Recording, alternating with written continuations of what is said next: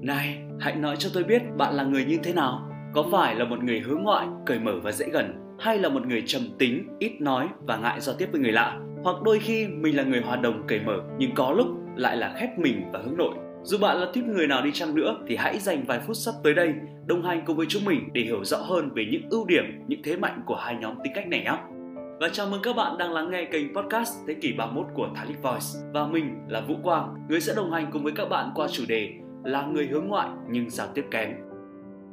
Nhắc về chủ đề lần này thì mình nhớ lại ngày trước khi còn là sinh viên năm nhất, mình có tham gia vào câu lạc bộ sinh viên tình nguyện của trường và chơi khá thân với một cậu bạn. Cậu ấy rất tích cực tham gia vào các câu lạc bộ sinh viên của trường, các hoạt động phong trào văn hóa văn nghệ của trường hay là của khoa thì đều có mặt đầy đủ. Hầu như là lịch đi học của cậu ấy còn dày hơn cả lịch đi học ở trên trường. Kể đến đây thì mọi người sẽ nghĩ ngay cậu ấy là một người rất năng động, tự tin và luôn là người ra quyết định cho một nhóm bạn đúng không nào? Nhưng không, ngược lại cậu ấy là một người rất nhút nhát, ấp úng và lắp bắp khi phát biểu hay là đưa ra ý kiến cá nhân trước đám đông. Chính vì vậy mà đã luôn bị cả nhóm lôi ra để trêu chọc và không có bất cứ sự phản kháng gì cả. Nhưng khi nói chuyện với những người bạn thân thì cậu ấy lại nói khá nhiều nhé. Theo các bạn thì cậu ấy là người hiền lành hay là một người giao tiếp kém? Đa số mọi người trong chúng ta thì đều mặc định rằng nếu là người hướng ngoại thì chắc chắn sẽ là người giỏi giao tiếp đúng không nào? Bởi vì người hướng ngoại thì có xu hướng thích giao lưu, thích đám đông và rất năng động cũng như là có tính quyết đoán rất là tốt. Thường những người hướng ngoại thì rất dễ gần, dễ bắt chuyện và giao lưu hơn so với những người hướng nội. Chính vì thế mà chúng ta sẽ rất dễ lầm tưởng là người hướng ngoại thì chắc chắn sẽ là người giao tiếp tốt. Vậy theo các bạn, như thế nào mới là giao tiếp tốt? Là người mà có thể bắt chuyện được với tất cả nhóm người trong xã hội, không kể tuổi tác, cấp bậc, ngành nghề hay là người mà có thể đồng cảm với mình để mình có thể tin tưởng và chia sẻ những câu chuyện riêng tư giống như là những người bạn thân thiết của mình. Và để hiểu rõ hơn về câu hỏi trên thì chúng ta sẽ phải biết và phân biệt được giữa sở thích giao tiếp và kỹ năng giao tiếp của người hướng ngoại nhé. Người hướng ngoại không chỉ thích nói chuyện với bạn bè, với thành viên gia đình và đồng nghiệp, họ còn thích bắt chuyện và tìm hiểu cuộc sống của những người bạn mới lạ Bên cạnh đó thì họ cũng rất dễ dàng để chia sẻ và bày tỏ cảm xúc của mình với những người xung quanh một cách rất cởi mở, thoải mái và thân thiện. Sau một ngày làm việc áp lực và mệt mỏi ở công sở hoặc trường học thì họ sẽ tìm đến bạn bè này, gia đình này để chia sẻ, để nói chuyện và điều này thì sẽ giúp họ bớt căng thẳng hơn so với việc là phải ở một mình. Hơn nữa, những người hướng ngoại cũng rất thích được tương tác và giao tiếp xã hội với đám đông. Họ thích được là trung tâm của sự chú ý và thích thể hiện bản thân mình cho người khác xem. Khi tham gia vào các hoạt động tập thể thì họ không ngần ngại muốn là người dẫn tim, là người truyền cảm hứng, dẫn dắt tập thể vào các hoạt động một cách rất là sôi nổi, năng động và tích cực. Như các bạn có thể thấy thì ở hầu hết các hoạt động thiện nguyện hay là hoạt động cộng đồng cần chung tay góp sức bởi tập thể lớn thì những người hướng ngoại luôn luôn là những người năng nổ và nổi bật nhất. Đây là nơi để họ nạp lại năng lượng và cảm thấy tràn đầy cảm hứng và đó cũng chính là những sở thích, những ưu điểm nổi bật của những người hướng ngoại. Tuy nhiên thì bên cạnh đó cũng còn rất nhiều người hướng ngoại chưa giỏi về việc cân bằng giữa ưu và nhược điểm của mình, chưa giỏi về kỹ năng giao tiếp, nên đã khiến họ cảm thấy luôn luôn bị cô đơn, lạc lõng giữa các mối quan hệ của mình. Bởi vì những người sống hướng ngoại luôn tiếp cận cuộc sống theo chiều rộng hơn là chiều sâu, bạn bè xã giao thì sẽ nhiều hơn bạn bè thâm giao. Tuy có thể có mối quan hệ rộng hơn gấp nhiều lần so với người hướng nội, nhưng họ lại không thực sự hiểu được mình, hiểu được người.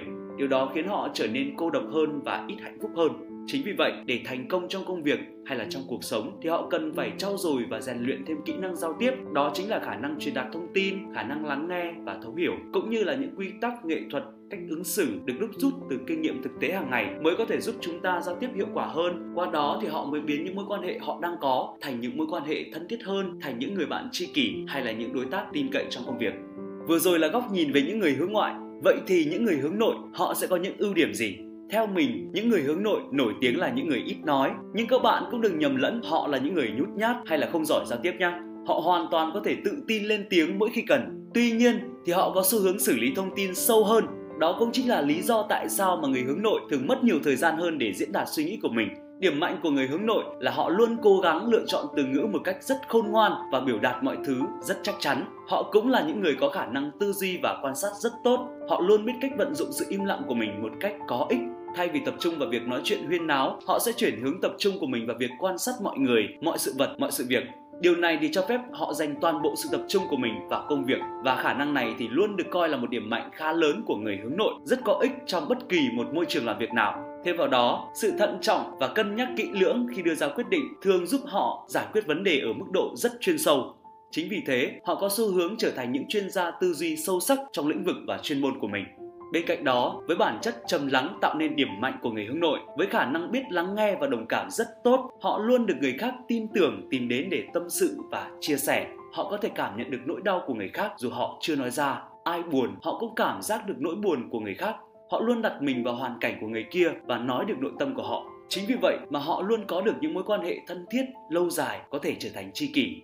Ngoài khả năng biết lắng nghe ra thì họ cũng có tố chất lãnh đạo rất giỏi. Điều này có thể trái ngược với suy nghĩ của rất nhiều người, nhưng tố chất lãnh đạo cũng là một trong những điểm mạnh của người hướng nội. Cách thức lãnh đạo của họ có chút khác biệt, họ không cần nắm quyền và thể hiện quyền lực ngay lập tức. Thay vào đó, những nhà lãnh đạo với tính cách hướng nội, họ lặng lẽ dẫn dắt những người xung quanh thông qua sự cố vấn, khuyến khích và khơi dậy nguồn cảm hứng. Bên cạnh đó thì những người hướng nội luôn rất giỏi trong việc kiểm soát cái tôi của mình và luôn coi trọng quan điểm của người khác Họ luôn là những người có khả năng làm hài hòa và chấn an những người khác trong thời điểm khó khăn, cũng như là luôn tập trung và bình tĩnh trong mọi hoàn cảnh. Bên cạnh những ưu điểm và thế mạnh là khả năng giao tiếp đồng cảm, làm việc nhóm, khả năng sao chép, đi sâu vào chuyên môn thì những người hướng nội cũng còn rất nhiều những điểm hạn chế và nhược điểm cần phải rèn luyện và khắc phục như là rụt rè, thiếu sự linh hoạt, yêu thích cảm giác một mình, yên tĩnh và đôi khi thì họ lại hơi nhạy cảm thái quá nữa. Với những nhược điểm này của người hướng nội thì khiến họ thường hay suy nghĩ, khó thoát ra khỏi những nỗi buồn dai dẳng, sâu sắc và điều này làm ảnh hưởng tác động tiêu cực tới cuộc sống hàng ngày của họ, đặc biệt là công việc. Do đó, những người mang tính cách này nên cố gắng khắc phục những nhược điểm bằng cách là sống lý trí hơn hay là biết cách tự tạo ra niềm vui cho bản thân mình để cân bằng lại cuộc sống. Quả thực là không có nhóm tính cách nào là hoàn hảo, không có nhóm nào là giao tiếp tốt hơn nhóm nào. Mỗi nhóm tính cách thì đều có những ưu và nhược điểm tùy thuộc vào tình huống. Vậy nên là hãy hiểu rõ về nhóm tính cách của bản thân mình để có thể lựa chọn cách sống cũng như là cách học phù hợp với sở trường của mình. Bởi vậy, để có kỹ năng giao tiếp tốt hơn thì ai ai trong chúng ta cũng cần phải trau dồi, phải rèn luyện kỹ năng giao tiếp của mình một cách thường xuyên và liên tục Hiện tại nếu như bạn chưa cảm thấy tự tin về cách giao tiếp của mình và muốn cải thiện và nâng cao kỹ năng giao tiếp để phục vụ cho công việc và cuộc sống nhưng các bạn chưa biết cải thiện từ đâu hoặc là chưa có một lộ trình rõ ràng và cụ thể thì các bạn có thể tham khảo qua khóa học giọng nói nâng cao và ứng dụng vào giao tiếp tại Thalic Voice.